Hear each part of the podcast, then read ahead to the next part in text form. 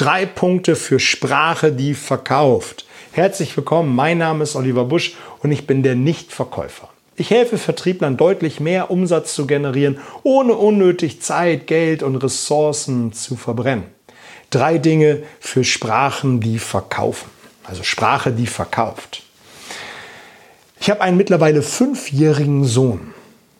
Und als er angefangen hat, das Laufen zu lernen, so mit anderthalb, zwei, hat er dann sich aufgerichtet und beginn, begann an zu stehen und wollte dann laufen.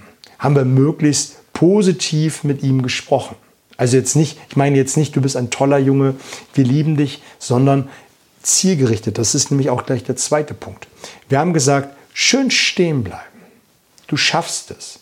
Und wenn er etwas in der Hand gehabt, halt, gehand, gehabt hatte, hatten wir zu ihm gesagt, halte das schön fest.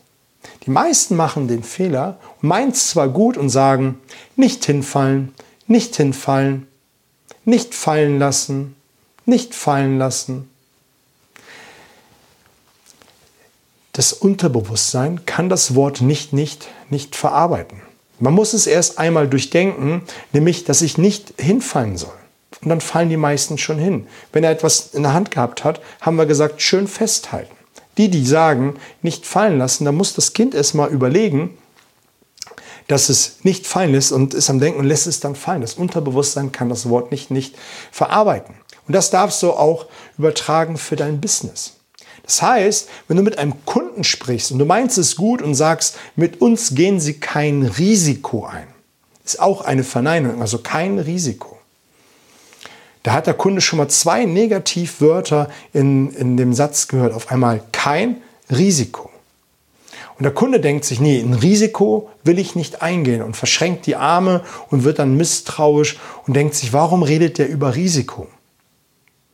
Wenn du jetzt aber hingegen sagen würdest, mit uns als Partner sind sie auf der sicheren Seite, dann denkt sich der Kunde, wow, da ist jemand, da bin ich auf der sicheren Seite. Also rede stets positiv, also von dem Ziel. Das sind so zwei Punkte, die für mich einhergehen.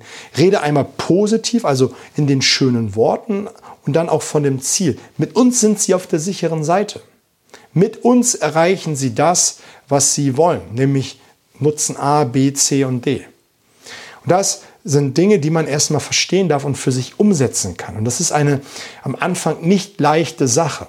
Nämlich, dass du sagst, deine Sprache veränderst. Am Anfang fühlt sich das vielleicht für dich ein wenig schwierig an, aber wenn du immer am Ball bist und das immer wieder probierst, wirst du und auch mal darauf achtest, wirst du feststellen, wie viele Negationen man selber eigentlich verändert, äh, äh, benutzt, um dann später sie umzudrehen. Und dann wirst du jedes Mal kurz innehalten müssen, deinen Satz umbauen und dann wirst du merken, dass es dann irgendwann wie von Zauberhand geht. Also, erster und zweiter Punkt ist, positiv formulieren und auch zielgerichtet, nämlich das, was du willst. Sag deinem Kunden, was du willst, was du erreichen willst, was du von ihm möchtest.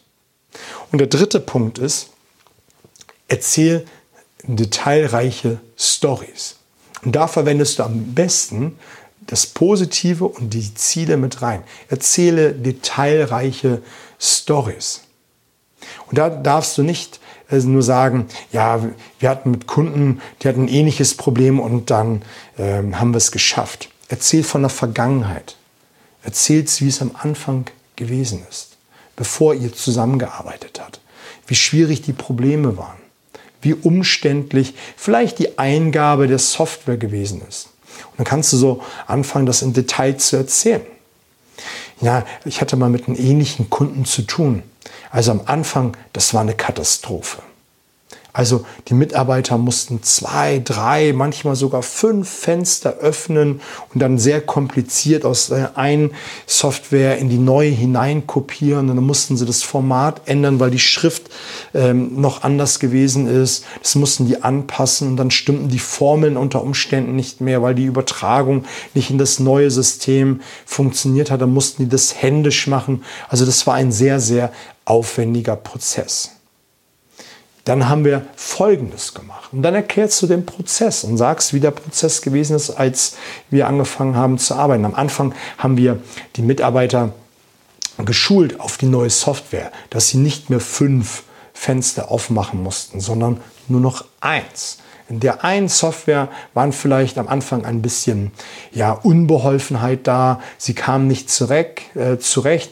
Und dann haben wir ihnen in einzelnen Schritten dargelegt, was sie zu tun haben, wo sie zu klicken haben und wo sie die Information finden. Und selbst die Mitarbeiter, die am Anfang sehr, sehr skeptisch gewesen sind, weil sie sich doch an das Komplizierte gewöhnt haben, auch darüber geflucht haben, die konnten wir auch begeistern. Und heute, heute ist es ein sehr, sehr reibungsloser Ablauf. Die Mitarbeiter äh, können sehr, sehr einfach arbeiten und sind sehr schnell am Ziel. Ich habe es jetzt sehr kurz gemacht, sehr überspitzt, aber ich denke, du hast verstanden, worum es mir geht, dass du wirklich detailreich erzählst, wie es äh, laufen kann. Also, Drei Punkte, wie du in Zukunft besser verkaufen kannst. Gib mir ein Feedback, wie ich dir helfen kann, dass du besser verkaufen kannst. Und ich wünsche dir eine fette Woche.